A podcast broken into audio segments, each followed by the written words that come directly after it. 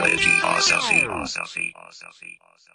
Hello and welcome to this episode of Irreligiosity 2.0, the one true podcast, and the only podcast to admit a strong odor of demonic possession, which is why we always take a dump before the show. It's like rancid meat. It must be demons, there. Oh my God, we're going to do on The Conjuring. Uh, welcome back, Ed and Lorraine Warren, to the show. We have Welcome. We have the spirits of Ed and Lorraine Warren, which is interesting um, because they're uh, Lorraine's not actually dead yet. Yes, but she is a clairvoyant, self-professed. Right. So she's here too. but first, let's go to a couple of iTunes reviews. iTunes reviews. That's that's not any better than your song. That's it. From now on, I'm capturing that audio. iTunes review. we got a five star review from Killer three six five seven nine. That must be his uh, inmate number. I thought that was isn't that Jenny's phone number? Oh no, that's eight six seven five. Matt makes it all worthwhile. In a podcast world full of bland and mediocre co hosts, Matt really makes his podcast worth listening to. He's a beacon of light in the darkness, a city shining on the hill. But seriously, though. I was, Oh, yeah. like, oh. Oh, then he handed it to me. That's what I'm talking about. Fine. I still like it. I'm only gonna count the first part though. the, the other review I wanted to go over was a two star review from Avedon Capital S. Uh, I'm disappointed. Uh oh.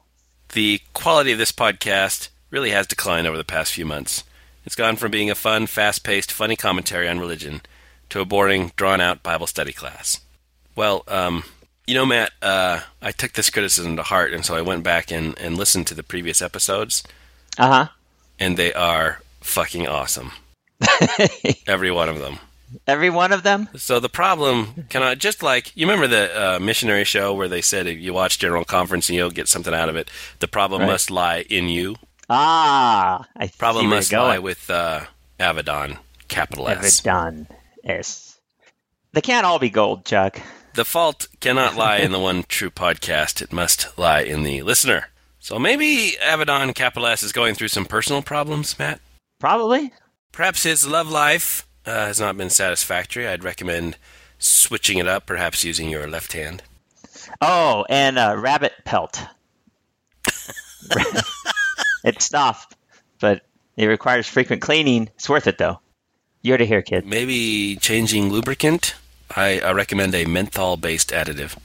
Oh, what are you crazy? Then it, the burning. If it gets in the tip, oh, It's let me tell you, it's brisk, Matt. Brisk. brisk. I like that stuff you put on sore muscles. What is that? Heat? Ben Gay, Ben Gay. you homophobic son of a bitch. Hey, it's got gay in the title. How could it be homophobic? Ah, God. Um, skunk dicks? Skunk dicks. Skunk dicks. Hey, Matt, I got that's one. Not a good song either. Yo, you got one. For our first skunk dick, Matt, we have a Christian pastor who is talking to his congregation about teaching his sons to avoid the sin of fornication. All right. And I say, I'll teach that to my sons. You say, well, aren't you going to teach that to your daughters? I'm going to tell you this. It's not going to be humanly possible for anyone to commit fornication with my daughters. and you know what? You're laughing, but I'm not kidding. Because my, I'm not going to, you say, well, what about when they go get a job? Uh, they're not going to get a job. Why would my daughters go get a job? What do they need a job for? You know what? I'm going to pay for them. I'm going to pay their bills. And you know what? When I'm done paying for them, their husband's going to pay for them. And you say, well, why the double standard? Uh, because everything in the Bible is a double standard? Because I'm not a feminist? Because men and women are different? Because my sons are going to be taught to be independent. Bingo. My daughters are going to be taught not to be independent. My sons are going to be taught to go out and work hard and make a living. My daughters are going to be taught to be a homemaker. Okay? You don't like that? Well, whatever. That's what the Bible teaches. Okay? The Bible says the women should be keepers at home, obedient to their husbands, all that. Ah, So, Matt, that is what is going on in the Christian uh, evangelical world, right? Right now. anything that gets a double bingo can't be bad. Bingo. My daughter's not to be independent. Bingo. Bingo. The guy's probably not even lit. He's just playing a game of bingo. Anyways, he's Bingo! confused. That was uh, one of the older Alzheimer's uh, congregation members. He has no idea where he is.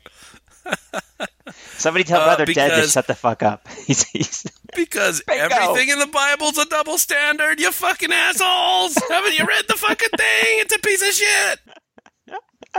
is he calling out the Bible in that clip? Yeah. I'm not sure what he's doing there for a second.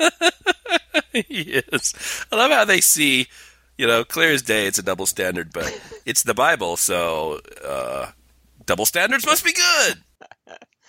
Oh, that's that's gonna be hard to top. I mean, Why right? would my daughter work, Matt? Why would she work? I'm going to pay for her, then her husband's going to pay for her. Uh, so hopefully, you know, they don't get divorced, the husband doesn't die, and the ta- the daughter's totally unprepared to face a world where she has to have some kind of skill to be fucking employed. Well, they could always. Um, no, I won't say it. they can perhaps get a fine job in the food service industry if necessary, or Perhaps they can make a living fornicating on the street corner. that's what I was going to say. But I, I, I wanted you to be the asshole for once. There you go. There you go. Excellent. Someone's got to be the asshole. What do you got? I got the entire country of San Salvador. Isn't that painting with a broad brush, Matt? It is, but they all deserve it. Um, For the actions of, I'm sure, just a few. It's probably a minority opinion in this country, but uh, there was a 19 year old girl, Glenda Shamera Cruz. She went to uh, she went to the hospital. She was in mid miscarriage, Chuck, and she had no idea she was pregnant at all um, because she had taken a pregnancy test that was negative, and she didn't really have much of a change in her body going out. But um, she started bleeding, so you know you go to the hospital. The hospital staff suspected her of a attempted self abort, and they reported her to the police.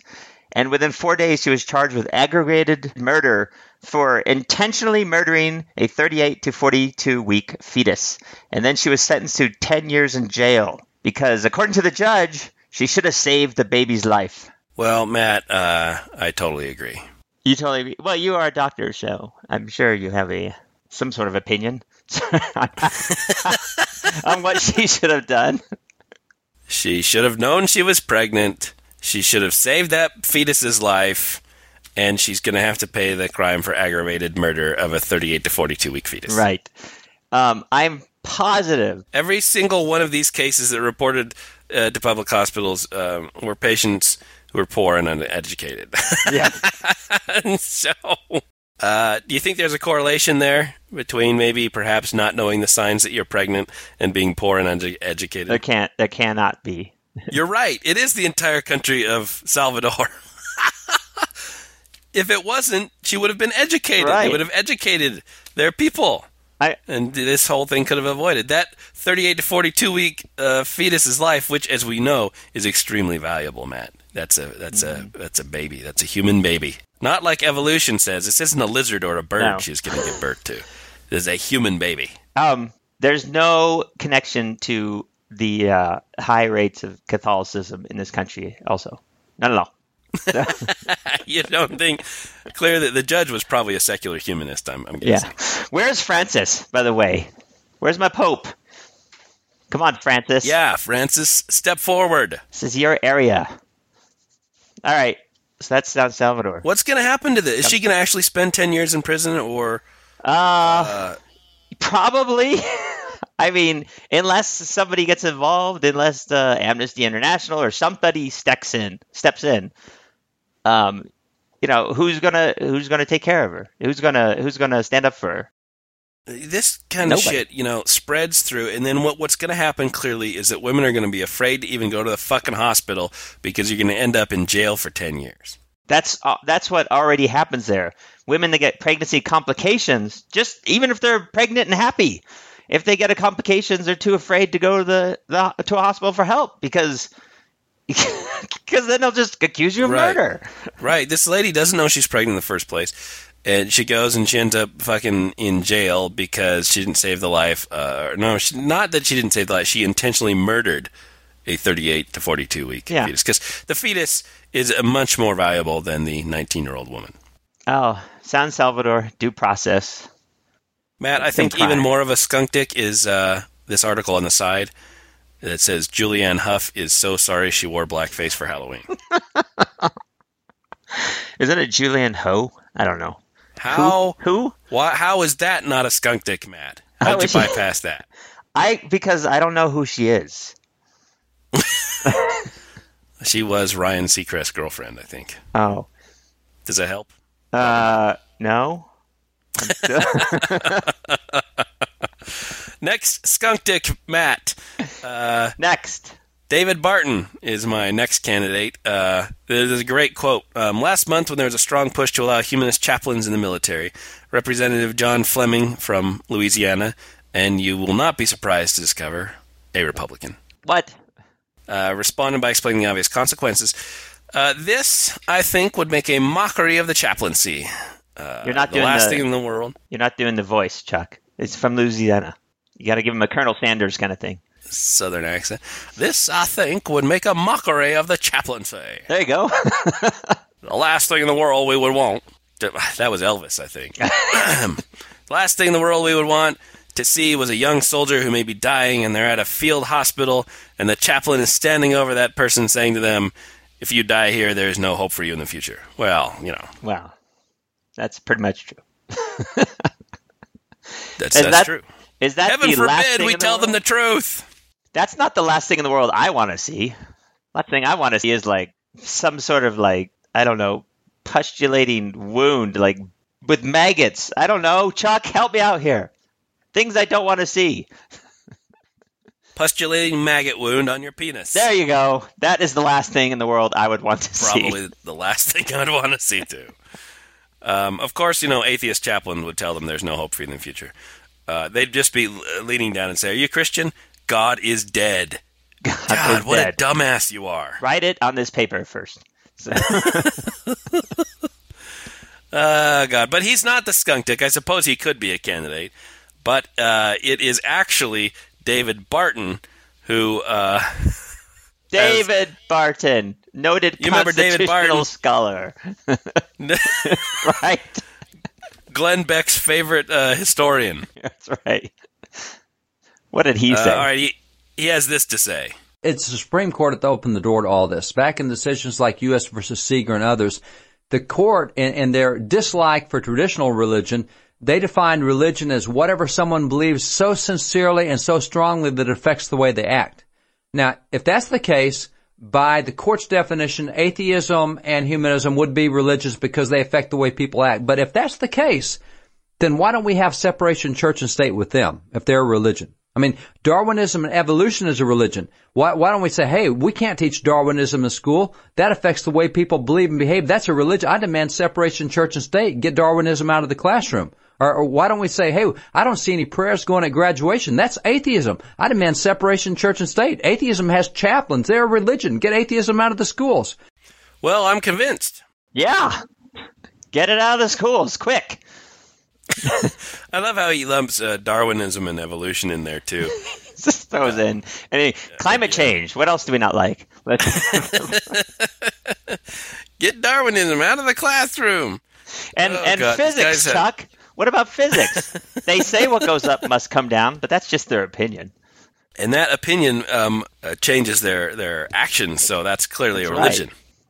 Right? Anyone who Right. doesn't uh, jump off a cliff uh, clearly believes in the religion of gravity. Get that out of the schools. I remember when they shoved their version of grammar down my throat. Well, take it not, will I? For sooth? For sooth? What about Yoda grammar? Yoda grammar. Yeah, why is that being taught alongside your other grammar? Your Darwinian grammar. I was trying to Uh, think of I like too how he says the absence of prayer at school is a promotion of atheism. So uh, Oh, just as um, the absence of prayer at a McDonald's drive-through is a promotion of atheism, we need to shut the fucking McDonald's down. Anytime you don't include something, Chuck, you're automatically promoting its antithesis. You, you, you, just a lack of something. I mean, think about that, David Barton. think about every minute of your day. We're not actively promoting Jesus Christ. You're promoting atheism. That's right. David Barton is an atheist. No matter what he does, like if he calls someone up, he's like, "Hey, you want to go get lunch? Lunch with an atheist? Fuck you, Barton." Get the fuck away from me, David Barton. oh, gee. Christmas. I mean, does this even make sense to these people? I mean, themselves. Ah. That's awesome. He must be the skunk dick. All right, those are our three candidates. Is that your vote? He's my vote. Put it in the computer. All right, I'm going to vote for El Salvador. And in a move unprecedented, whatever the first Christian pasture thing was that we did, I'm voting for both of them. You're splitting your vote? Not splitting, I'm getting two votes. Oh. Fine. Let's put that in the computer. It's awful diners refuse to tip a gay waiter. Surprise! Leave fag filled note instead. That's right. Oh my god. This is the definition of skunk dickery. So a couple went out. Uh, guess what? They were a Christian couple. They went out to a, a restaurant and they refused to tape the waiter because he was gay. They knew this because I don't know. It must have been the way he walked or something. yeah. How did they know? Did they quiz him down? Because he said, Hey, you're not gay, are you? That might affect your tip." I think he mentioned the word cilantro, and they were like, "Oh, gay." Oh, well. So they left him a note in lieu of a tip, which is what I always wanted when I was a waiter. A nice note. Um, they they said his service was excellent, and they thanked him for it. However, that being I'm quoting now. That being said, we cannot in good conscience tip you, for your homosexual lifestyle is an affront to God. Queers do not share in the wealth of God, and you will not. Sh- they capitalize God. You will not share in ours. Queers don't get God's wealth and ours too. I love that. And Queers do not share in the wealth of God, and you will not share in ours. Oh, and then they said, uh, "We hope you will see the tip your fag choices made you lose out on, and plan accordingly. It's never too late for God's love, but none shall be spared for fags. May God have mercy on you." Oh, that's so so loving. Fag. what? they should have let him know he was serving a fucking Westboro Baptist Right. couple. Jesus. Oh, please, we will allow you to service us and take care of all our needs, but but tip you? Fuck you, fag. Oh, my God. Jesus Christ. Uh, we hope you will see the tip your fag choices made you lose out on. Do they even, again, do they even read this shit? Oh, he was probably like, "Oh, I missed out on a 12% tip on an $18 tab. Guess I'm going to go straight now." Uh, well, that does it. Well, it's the joke's on them, Chuck, because everybody's going to that restaurant now and asking this for that waiter and probably giving him a good tip. Don't they know he's gay, man? They do know he's gay, and now they're tipping him just because he's gay, and that is promoting a straight, non-tipping lifestyle somehow. How are they allowing this gay man to share in their wealth? Well, still, uh, he may have their wealth, but he'll never have the wealth of God. It says in the Bible, "Fags do not share in the wealth of God." Thou, it's the, yeah, it's actually the little known 13th commandment. Thou shalt not tip a fag. So that's it on skunk dicks, but I do have a double secret honorable mention quiz. Also unprecedented Unprecedented. So in the annals of irreligiosity. so this was this was a, a news story that came out, and um, I was going to nominate it for skunk dick until I started reading it. Usually I don't read them; I just see the headline, and I'm like, that sounds good. ah, it's just based, the on, headline. the Now I'm going to read you this, Chuck, and at you tell me the point at which you call bullshit. Okay. All right. All right, here's the title. Sarah Palin claims Bullshit. Jesus. All I said was Sarah Palin claims Jesus. That was enough. That's not everything she says claims Jesus. All right. Why is that a headline? Sarah Palin claims Jesus celebrated Easter. So I saw that I'm like, sure. With Peter the Rabbit. In an interview with Fox and Friends this morning, the former Alaskan governor promoted her new book about the left's war on Christmas and argued that all Christian holidays should return to the traditional versions practiced by Jesus. It makes me so gosh darn angry, Palin explained. The liberal left in this country has targeted Christian holidays and is trying to secularize them right out of existence. You still in? Uh, everything uh, is totally plausible so far. When Jesus celebrated Easter with his disciples, there were no Easter bunnies or egg hunts. There were no Easter sales at department stores or parades in the street. Easter was a special time of prayer and Christian activism. Still, still in? I'm hearing nothing out of the ordinary. I was still in. Jesus would gather all the townspeople around and would listen to their stories about the meaning of Easter in their lives. Then he would teach them how to love one another, how to All right. I'm calling. I'm calling bullshit on on that one right there. See, I had to get to the next sentence first. Easter's the resurrection of Jesus. He's not going to talk about the townsfolk's experience of the resurrection. it took me the next sentence to, to call bullshit. You would teach them how to love one another, how to protest Roman abortion clinics, and how to properly convert homosexuals. Oh, at that ah. point, I realized okay, even Sarah Palin is not this much of a skunk. Oh god, was that at the Onion or one of those sites? It was the Daily Currant. Uh, I was so I I, was it. so taken. I was like halfway through it, and I'm like, I totally believe this. Yeah, I was right up, uh, right up with you until the uh, Easter experiences from the Palestinians. Oh, and the townspeople. I love that. Jesus was gathered townspeople. All right. Oh god, should we get on with the Conjuring? sure, we might as well. We've only, we've only. Hold on. First, we have a, some Bible study to complete. Let's finish uh, the Let's- Book of Luke, and then we'll get on. We're on. gonna double back and do them all over again for fresh luck. This time in reverse order. the Conjuring. Ah. All right, Matt. Uh, as you know, uh, here at Irreligiosity, we usually skip the Halloween season because I'm too busy uh, failing at a business enterprise. Oh, that's right. Uh, but this uh, this year, This, this year, yes. Are you have not failing at a business I, I have no business enterprise uh, in which to fail. So Chuck, your lack of failing at a business enterprise must mean you are succeeding. it is the, the wildly successful lack of business enterprise that I have. um, so we're, this this uh, Halloween season, we're going to do an actual Halloween episode. Um, we have done that before. We've we've gone over uh, movies. Um, I think we did what that Haunting in Connecticut, um, Haunting in Georgia. So in that vein, we are going to do. no idea what you're talking about. We did you ever fucking listen to this podcast before you were co-host? It existed before I came on board? The hell you say? in that vein, we are going to do The Conjuring, a movie with uh, our favorite paranormal investigators, Ed and Lorraine Warren. Ed and Lorraine Warren, two outstanding citizens. They, in this movie, Matt, they're so kind and compassionate and caring. They're just doing this out of the, the love of their hearts to help people. They are, and they're they're. I like their um, dedication to skepticism and yes. and determining the natural causes of events. so, how would you explain The Conjuring? Well, The Conjuring is is your basic old fashioned kind of horror movie.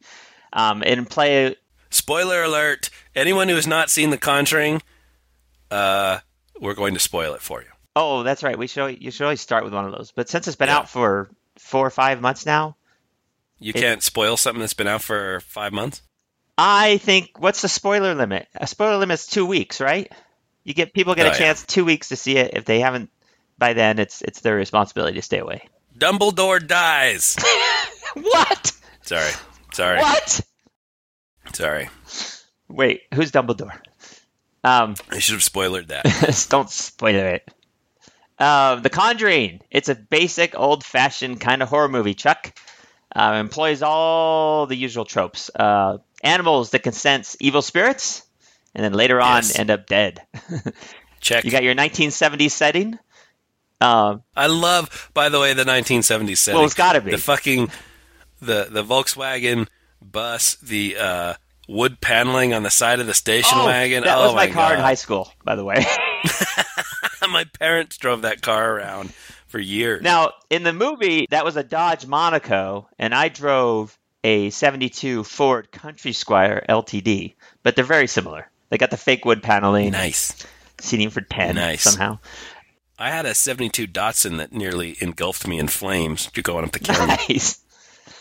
Yeah, there's a couple other reasons why this is a 1970s setting. Uh, one is that it's kind of a, a nostalgic. It, it it points you back to to all the the horror movies that a lot of directors now take their cues from. You know, like the Amityville Horror and, and the Exorcism and and these movies that came out of the 70s. Did you know that Ed and Lorraine Warren were also involved in the Amityville I Horror? I did know that actually. She felt a demonic presence inside the house. The other reason this is a 1970s setting, Chuck, is because it wouldn't make a believable modern horror movie. Why not? because if you watch if you watch Ghost Hunters now, it's um ridiculously stupid. It's I'm sorry, but that is what Ed and Lorraine Warren are. They're ghost hunters, essentially. Except in the 70s, um, you have a country that is believing less and less. They're still going to church. They're still believing, you know, in Jesus, but less and less in demons and, and buying and buying that whole bullshit side. Um, Yeah, in the Ghost Hunters, uh, they like they like stand in the middle of the room. They're like, "Make yourself known." uh, you know, move a rock or, or something, and, and you know maybe the door will move a little bit, or, or a will rock, or some wind will go by, or something. Here, you know, fucking people are getting dragged around by their Right. hair. Uh, people are levitating. possessed. Doors are opening, slamming. Yeah, Yeah, it's and- awesome. The final reason it was uh, uh, based in the '70s is because Ed and Lorraine Warren were actually alive in the Well, 70s. that that is true. It is based on it's based on a true story, Chuck. Uh, Yeah, Ed Ed has since croaked, I think, but uh, Lorraine's right. still around, and you can see her influence in this movie by how awesome Ed and Lorraine or, or Warren are portrayed. They're like fucking saints in this movie. amazing. Um, you also got yeah. So the other things you got in the Conjuring: witches, demonic possession, poltergeist activity. Um, you can see James Wan was director. He also directed uh, Saw and uh, some other movies, Insidious, I think it was. You can see the influences from Poltergeist, if you remember that movie. Uh, you get your family under siege. That's your basic horror trope. Uh, Roman Catholic exorcism, celebrity ghost hunters, and of course, no 70s horror movie would be complete without undertone of cultural politics and misogyny. You forgot the um, massive afro on the black oh, dude. wait, there was a black dude? or did he die early? did I miss him? He was in uh, early when Ed is walking around showing off all of his uh, Oh, haunted right. stuff. Now that's another thing I loved about this movie is that um, you know Ed and Lorraine Warren they have a uh, what do they they have the New England Society for Psychic Research and they also have the Warren's Occult Museum. Yeah. So which apparently started in their house Yeah. because all the things they've gathered from um, all their ghost investigations they keep in a room in their house. All these demonic possessed toys and teapots and stuff. Yeah, Well, that's where I like to keep my demonic possessed items, Chuck, in a room in my house. Not yeah. a, not um, a self storage or something like that. it's because it's safer there. You know, is he's you know it, when we talked to Ray Garton, who actually walked through this stupid little museum, he said Ed Warren was really excited and showing him all this stuff, and uh, it was really kind of cheesy and chintzy and like some old wax museum or something, you know. But he's really excited. In this movie, he's really somber and serious, and he's taking this reporter through. And the reporter says, "You know, why don't you just burn this stuff up or something?" He goes, "Well, that would just destroy the vessel." sometimes it's better to keep these genies inside the bottle. And so they're like Spider Man, you know, with great power comes great responsibility. That's right. Don't And so they it. put their own child at risk.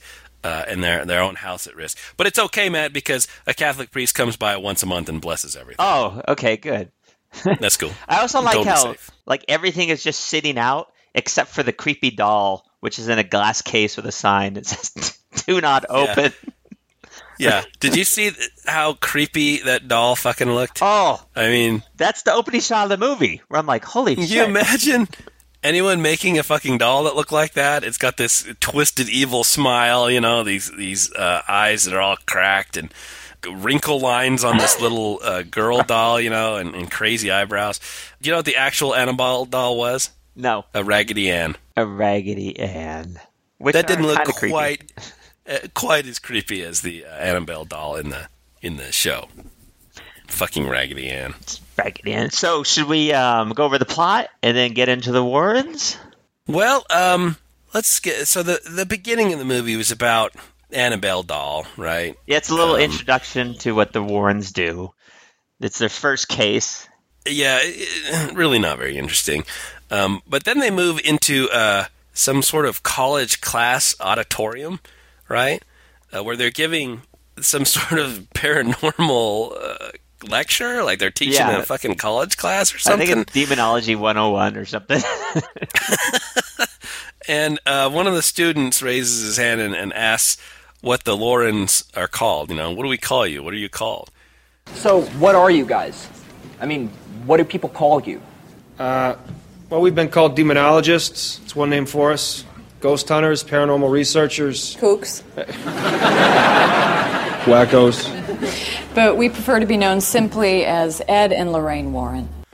So, uh, yeah, kooks. oh, God. Uh, the student missed the obvious follow up question, which is why should anyone believe you're not kooks? right. Right? What what fucking evidence do you have? Um, and and of course, the most accurate term to describe them we n- never hear even mentioned a single time, and that of course is charlatans. exactly. I was going to go with religious nut jobs. Charlatans. Charlatan's probably, far more accurate. Yeah. accurate. All right, so it's 1971. Um, you have a family, Roger and Carolyn Perron, and their five daughters. They move into a, a farmhouse in Harrisville, Rhode Island, along with their dog, Sadie. Guess what happens to Sadie, Chuck? The dog doesn't last very long, unfortunately. Right. it's one of the first things I noticed in the movie, which, uh, and you know what? And just to, as an aside here, I kind of liked the movie. I thought it was well made. I liked all the actors, uh, and um, you know, it was it was a good movie. I thought it was kind of scary. I don't watch very many horror movies, but um, I don't know how scary you thought it was, but I thought it was it was cool. Um, but I was noticing the little tropes. You know, in the first It was it was all right. It certainly had a, a big budget. You could you tell that it, they got a big budget for this horror movie. Yeah. You know, one of the things I liked about it was that um, it wasn't big on fancy special effects, and it kind of had an old school.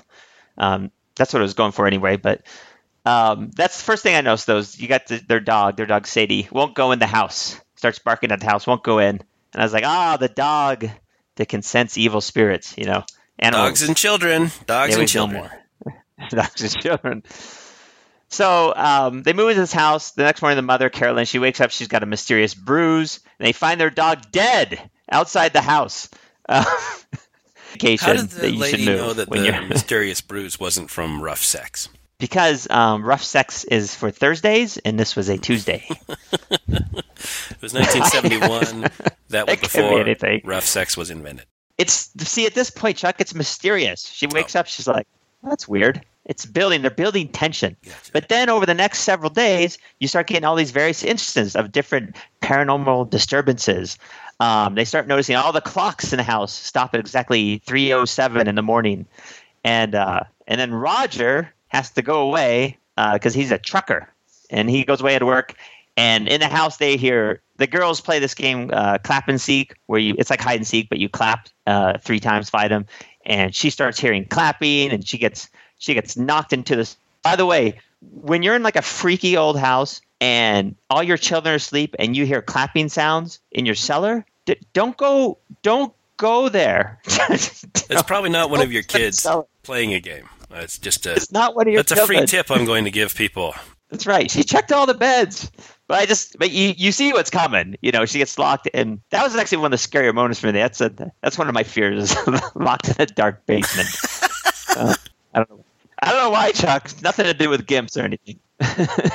That's awesome. And after that, I would have left that fucking house and never come back. But it's too late because spirits are attached to them. Yeah, um, right off the bat. Uh, I, I might, might have missed this in the movie, but she contacts Ed and Lorraine Warren. Well, Matt, she was actually sitting in a classroom that Ed and Lorraine Warren were teaching. Ah, so remember she that? had something crazy going on. So she's she took a demonology class to figure out what's happening. I want to give you a little uh, audio sampling of this course he's teaching.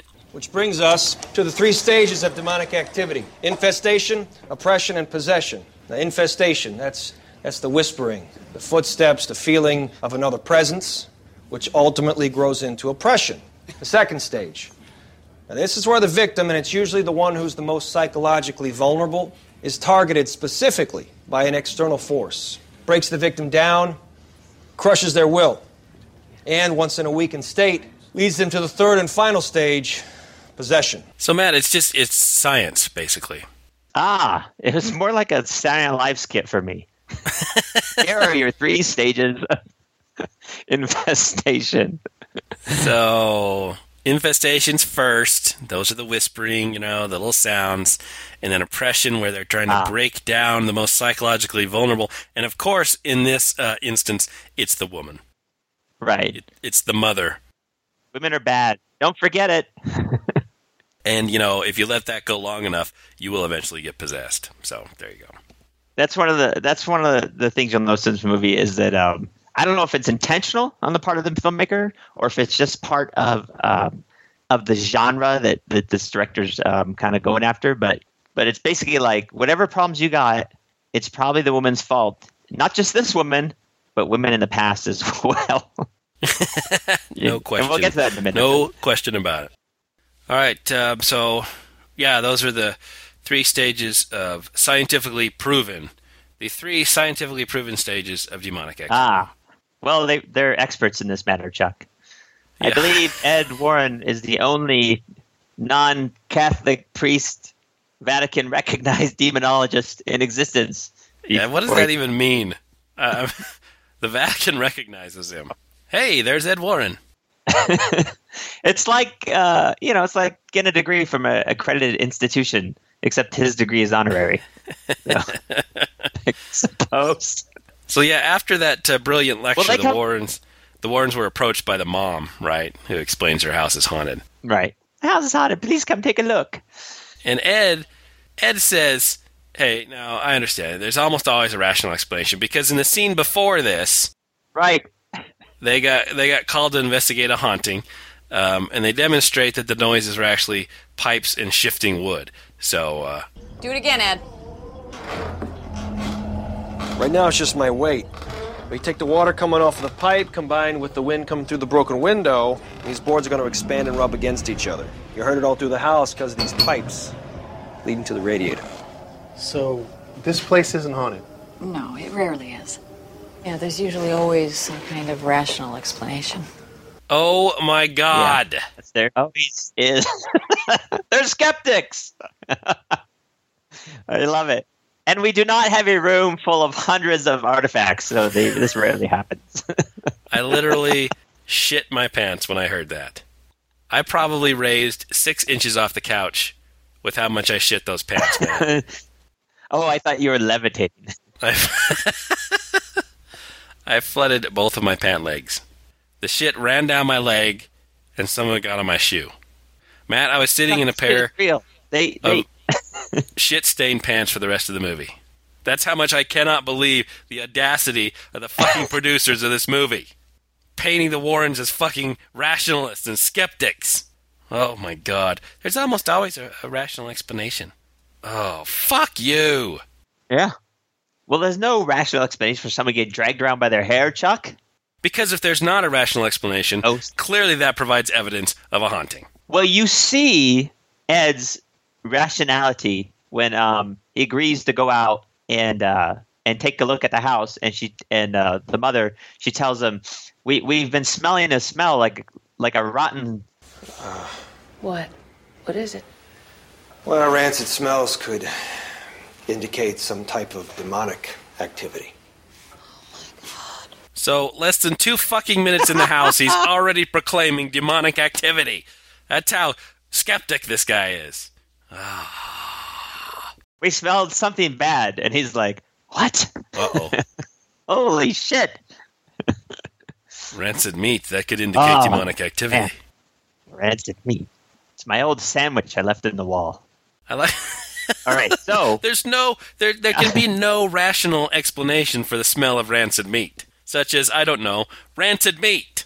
Well, he's he's keeping a skeptical outlook, Chuck. He says that it, it only may indicate, or whatever he Oh, said. It's okay. it's just That's- sometimes. Yeah, he interviews the parents, and and they're like, "Hey, what? Why? Why shouldn't we just move?" Um, you know, and and Lorraine Warren says, "Oh, because the spirit has latched onto you and it's feeding off of you. You know, like gum in a movie theater." Right. Wait, gum feeds off you? You can't get rid of ghosts. They're like gum in a movie theater. So, but they say the house needs to be exercised, right? The house needs to be exercised, but the spirit's lost on it. I don't fucking get it, Matt. It doesn't make any sense. These these um, rules, that this the scientific laws uh, of uh, paranormal research, uh, they're so complex. They're so complicated. Well, they're the experts, Chuck. Um, right? I, I can't Ring. expect She's to understand this stuff. I'm not trained in it. You're absolutely right. sees them latched on to them at one point. she says, "I," and she that's what she does. That's her role in the uh, ghost hunting business. She sees dead people, so she knows. Yeah, so they investigate the house. That's right. They found it once belonged to an accused witch, and her name was Bathsheba. I don't know. You find anything? Lots. I mean, it's no wonder they're going through what they are. That's the original farmhouse. It was built in 1863 by a man named Judson Sherman, who was married to a woman named Bathsheba. And she's related to Marytown Esty. She's one of the women accused of witchcraft in Salem. She was hung during the trials. Wow. So, uh, did you get that, Matt? The Yeah. The house was Got it. built by a guy who was married to a woman who was descended from another woman who was hung as a witch during the Salem witch trials. Well, no wonder they're being haunted. I suppose she was hung after she gave birth to her child. That was the other witch. Um. Ah. Okay. So I did a little research on this. Now, as you know, Bathsheba was the wife of David, the one he stole from Uriah the Hittite, because he saw her bathing, right? And he was like, Naked. "Ooh, I must have her." So, after failing to trick Uriah into having sex with her after he impregnated her, he sent him to the front lines so he'd die, right? And then once this was known, I can't remember the specifics, but um, maybe she has a baby and then they kill the baby or something. Now Bathsheba is an accused witch who kills her child and then hangs herself. And then she also mentioned she was related to Marytown, right? Which I looked up, and there was an actual. Um, there was a woman who was accused of witchcraft and hung. Uh, I only found the name is Mary Esty. Um, whatever I don't know. what Mary Town is that a is that an old middle Yes. name? What's her middle name? Town? I don't know. I found her. Yeah, Mary Town Easty. Uh, town with an E. Mary Town Easty. She was tried for witchcraft. She was found innocent, released, and two days later she was arrested again when one of the original victims claimed that Eastie's spirit was afflicting her. So they tried her a second time and finally hanged her on September 22nd, 1692, along with six other women and one man. Now, 20 years later, her family was given 20 pounds by the government for wrongful execution. She was found innocent by the government 20 years later. And by way of apology, Twenty pounds. they said, "Oh, sorry. Here's a, here's some money. There you go." There's a little bit of money. Now, this was the point in the movie where I was starting. I mean, I was already kind of like hackled by by the skepticality of the Warrens, right? Yeah. But now, you know, especially since we just did a podcast a while back on the Salem witch trials. Yeah. Now we have a movie that's basically saying they were fucking witches. That was real. they worshiped Satan and killed their children. they were not innocent women that were accused and you know and, and killed and it was a fervor of you know religious foolery and fucking assholism is that a word? Yes, it is now. why not? But they were actually witches. No, the Salem Which- witch trials were is one of the things uh, i didn't like about this movie. they were sober um, affairs uh, of a calm government and populace, and they didn't. They they convicted this Marytown Eastie because her spirit apparently went in and uh, bothered one of the girls, the original girls who started the whole mess, while she was in bed. So that's that is the quality of evidence that it takes to convict someone, a woman, and hang her. So clearly she's a witch, Matt, and not only is she a witch, but all of her fucking descendants are witches. And apparently all the descendants of the other six women who were hung and the one man, they're all witches too. So apparently everyone fucking who lives anywhere near Salem is a witch. They were all witches. They bowed down and worshiped Satan. They ate children. Uh, that you know, this is just the point of the movie turned for me from being just like a kind of a sort of a weird right wing Christian propaganda movie. Like they're going to start requiring this. Like you watch the the Passion of the Christ and the Conjuring. It took you that long, huh? I was really long. pissed off by the I was I was open minded. the fact that they were lecturing about fucking demonology in a college and the uh, haunting, uh, where where they they were totally skeptical. Um, and the very first part with Annabelle, where they're talking about, you know, this wasn't a ghost uh, who possessed Annabelle; it was a demon. You see, ghosts don't have that much power. You see all these fucking rules, Matt? oh, that's right. Ghosts don't have power. Well, they know they're experts. They're They're experts. experts. They're experts. So at this point in the movie, the Warrens uh, start setting up a shit ton of recording equipment. They got cameras, they got projectors, they got uh, thermostats, Super 8s, fucking everything to get evidence, hoping that the Catholic Church will see fit to, to send an exorcist. Did they? Will they? I bet they will. will they? I see, bet Matt, they will. It takes a whole lot of evidence, serious evidence, so before the church will uh, stop a priest from molesting children long enough to conduct an exorcism. That's right. Hello, Father. Can we talk to you? Ah, Busy? in a minute. Busy? I'm busy. Oh, that was one of my favorite scenes in the movie, where they they don't have uh what they what they show them at that point. Did they show? 'em- Is that when they show them the movie? no, they're or just col- they're they're Oh no, collecting they don't. They don't right have now. good evidence yet. Right, they're collecting now. Throughout the movie, they do though. They collect a, a ton of uh, evidence of the supernatural, including video footage of one of the daughters getting dragged around by her hair by an invisible being. Right, and they actually fucking sit the priest down and show him this. Where's the fucking footage? Where'd it go? that stuff would have made them millionaires. Where is it? How come that's not in the movie? I'd like to see that footage. Oh Uh, God! that con- that first conversation with the priest is one of my favorites, though, because they they've got a suspected possession or haunting or whatever they're fucking calling it, and and the priest is kind of like, well, I don't know, it's complicated. They're not baptized. They don't really. They're not part of the church. Children aren't baptized. Oh. They're not members of the church. I don't know if we can. We've got real limited resources here, being the Catholic Church. Uh, you know, whoosh, non-members, non-baptized kids. Whew, I don't know. I understand that there is a demon in the house. I can Let see him flipping around the kid. Children are in danger here, but you know, God, they're not baptized yet. I Uh, I don't know if it's so much, uh, a Catholic right wing as, as an anti-Catholic fucking what? I mean, what an asshole that priest is. he was- Oh, so they go back to get evidence. Yeah, now at this point too, I barely noticed it the first time, but the second time it really pissed me off. There's this scene where Drew, the tech guy, uh, takes a daughter and he shows how ultraviolet lights work. Right?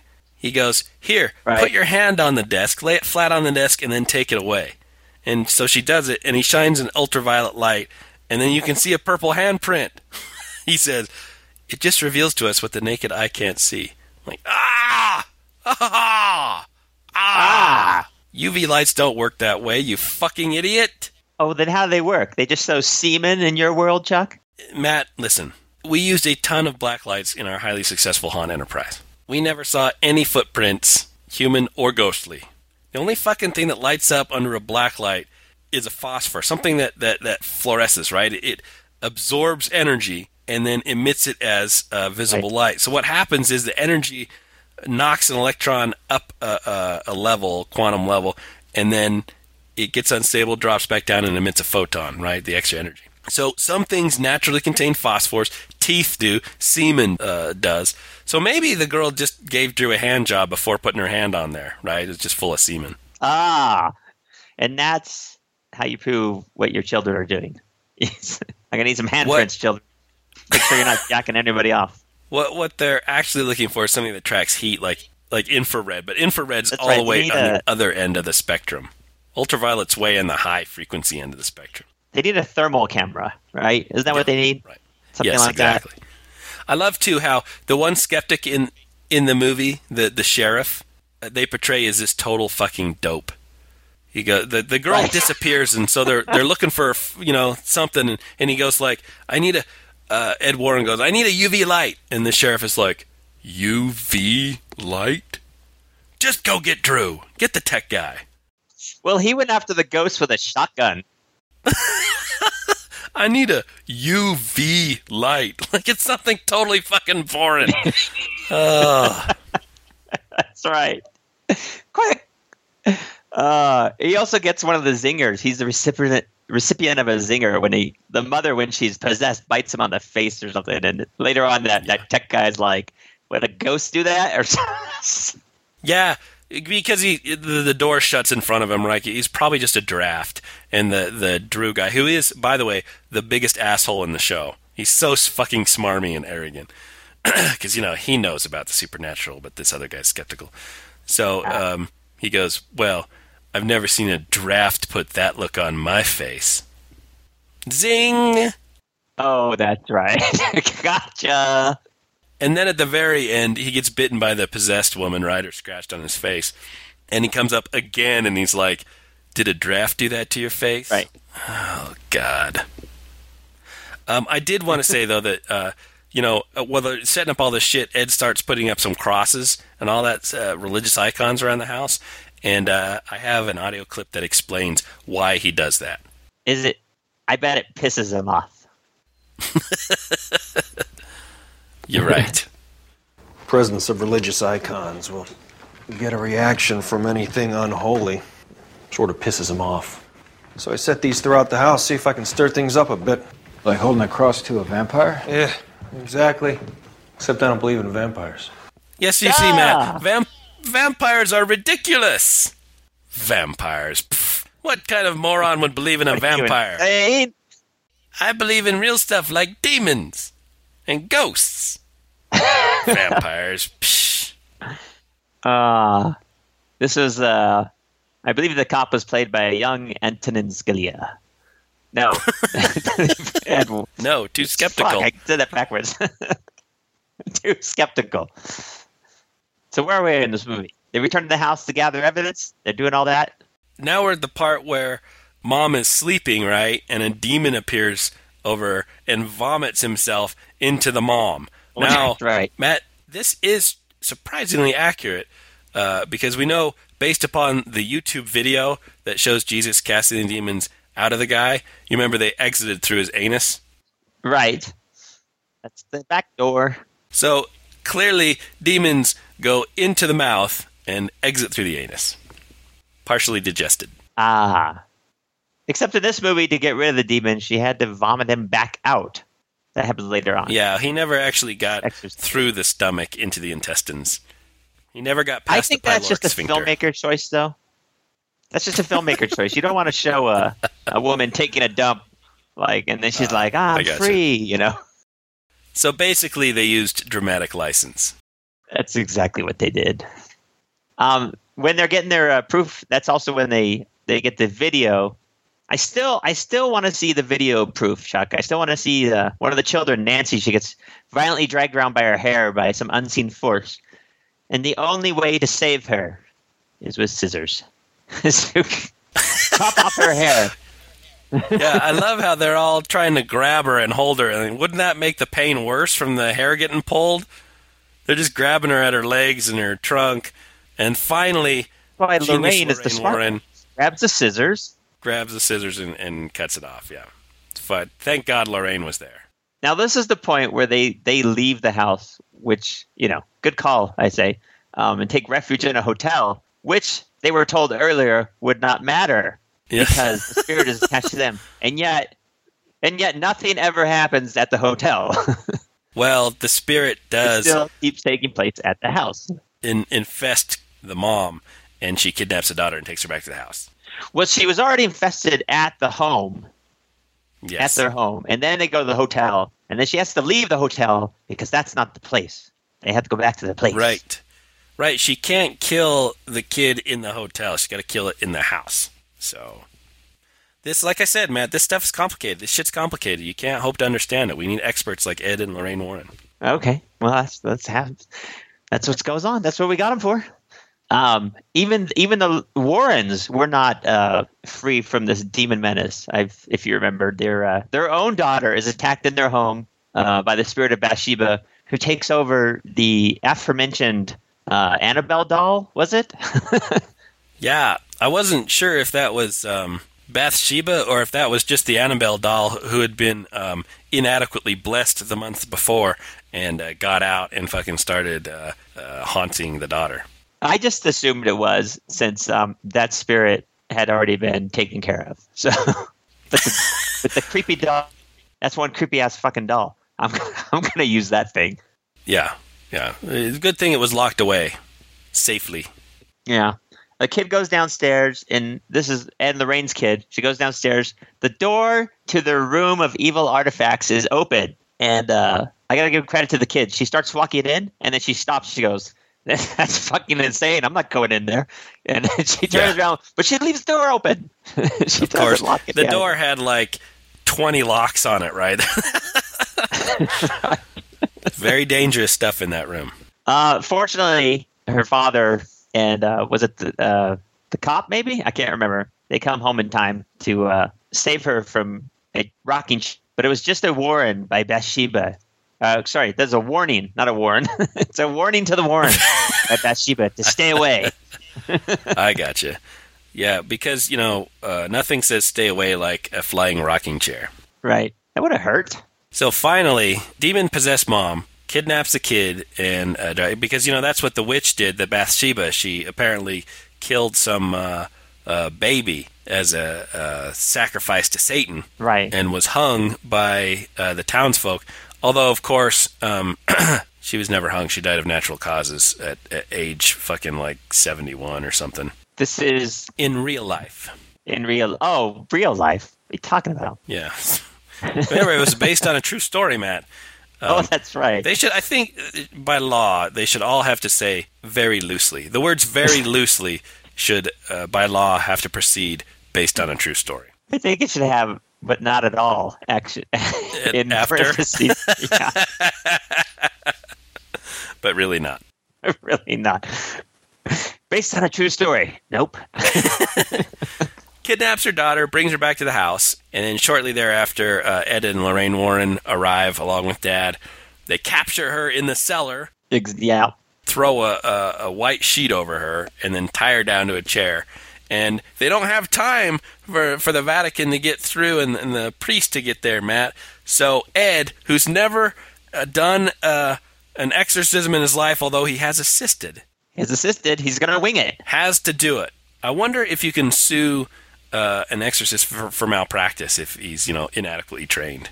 Oh, probably. But they probably have insurance for that, too. Just like doctors. Exorcists have malpractice insurance. That's it probably should be pretty, required. It's pretty smart. Um, now again, during this exorcism, the the demon possessed wife like fucking levitates around on a chair, spins around, goes upside down. Uh, shotguns fucking magically go off. Lots of supernatural shit everywhere, and of course, no footage, no no actual footage Uh, from the event. Well, they were all freaked out. Somebody forgot to turn on the camera. Gotcha. I love it though when she's uh, she's upside down in the chair, hanging from the ceiling, and he's yelling at the demon to put her down. And I was yelling, Don't. "Turn her around first. She's going to break her neck. Uh, yeah. See, that's the problem. He's not a trained exorcist. Hey, know this trained exorcist, but no, you're supposed to rotate your levitating upside down victim to the upright position before you're instructing the demon to release them. That's um, it, you know, very beginning in exorcism school. They teach you that. One of the first things. Exactly. So yeah, so she floats around, says a bunch of shit, uh, and finally, Ed, uh, he's in, like speaking in Latin the whole time, and then at the very end, he's like, uh, "I command you, Jesus commands you to get out."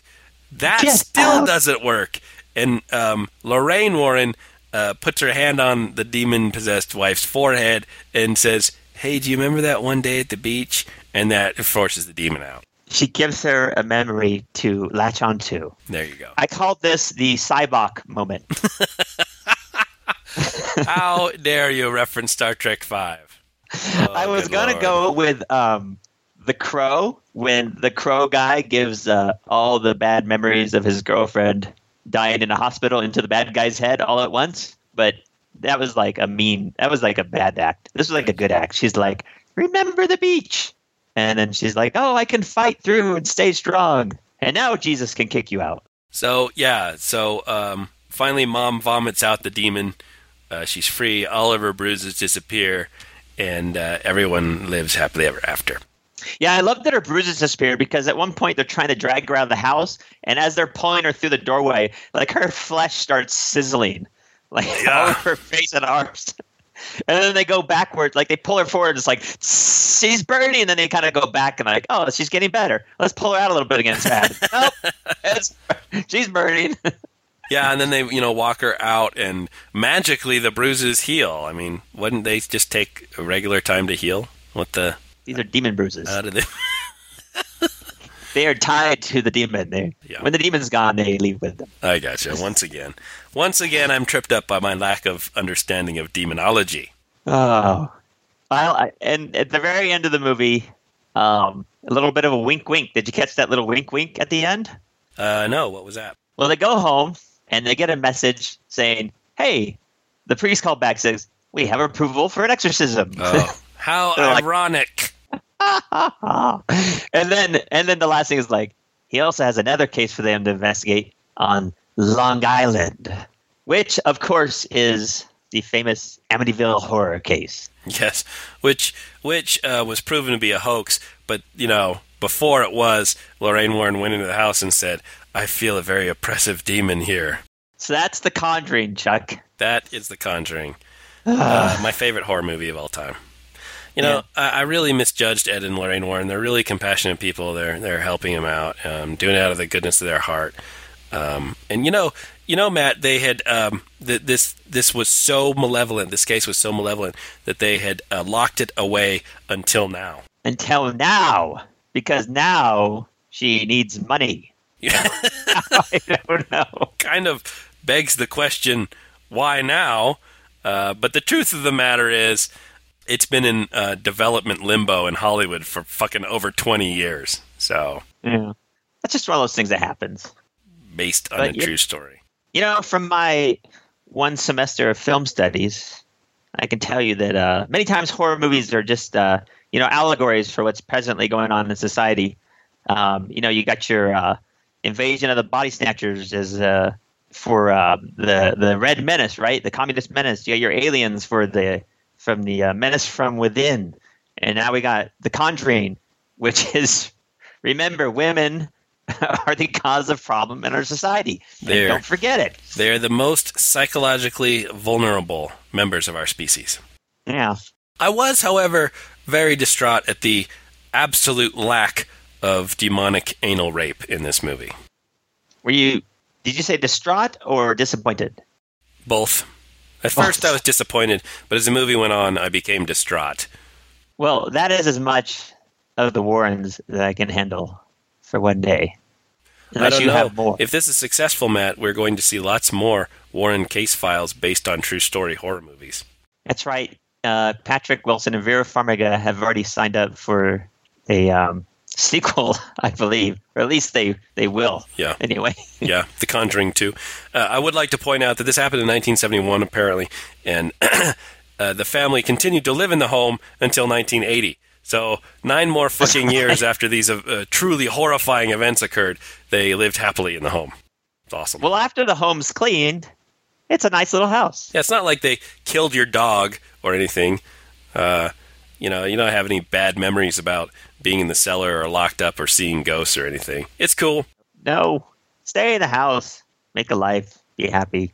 And uh, that about wraps it up, Matt. Yeah, that's it. The Conjuring. I give it a four demon anus rating. That is a truly impressive rating. I give it uh, three rancid meats. Oh, I love, by the way, how you know the the kids wake up and they're like, "Oh my god, what's that smell?" Like there's fucking demons over in the corner. Like, "Oh, I just had a, a chalupa. Oh my god, wait do they smell this." Uh, that was the most realistic part of the movie for me because they kept blaming each other. Stop farting! farting! You. When in reality, it was the demon farting over in the corner the of the room. demon fart. Demon farts. All right, awesome. Um, we, we'll finish up uh, Luke in our next long, drawn-out Bible study session in a couple of weeks. I don't know, maybe not a couple of weeks. And I'm going on fucking vacation, Matt. I'm going to Disneyland. What? You're going on vacation? Fuck yes. No way. I don't believe it. I'm going to the haunted mansion where I expect to feel uh, oppressive demonic presences. Well, just make sure you get anal raped. Uh, that's what I paid for. That's what, that's what happens at Disneyland. Anal rape. You heard it here.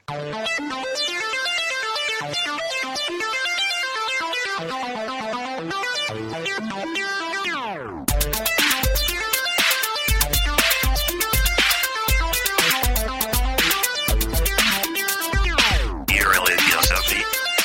Irreligiously. Irreligiously. Irreligiously.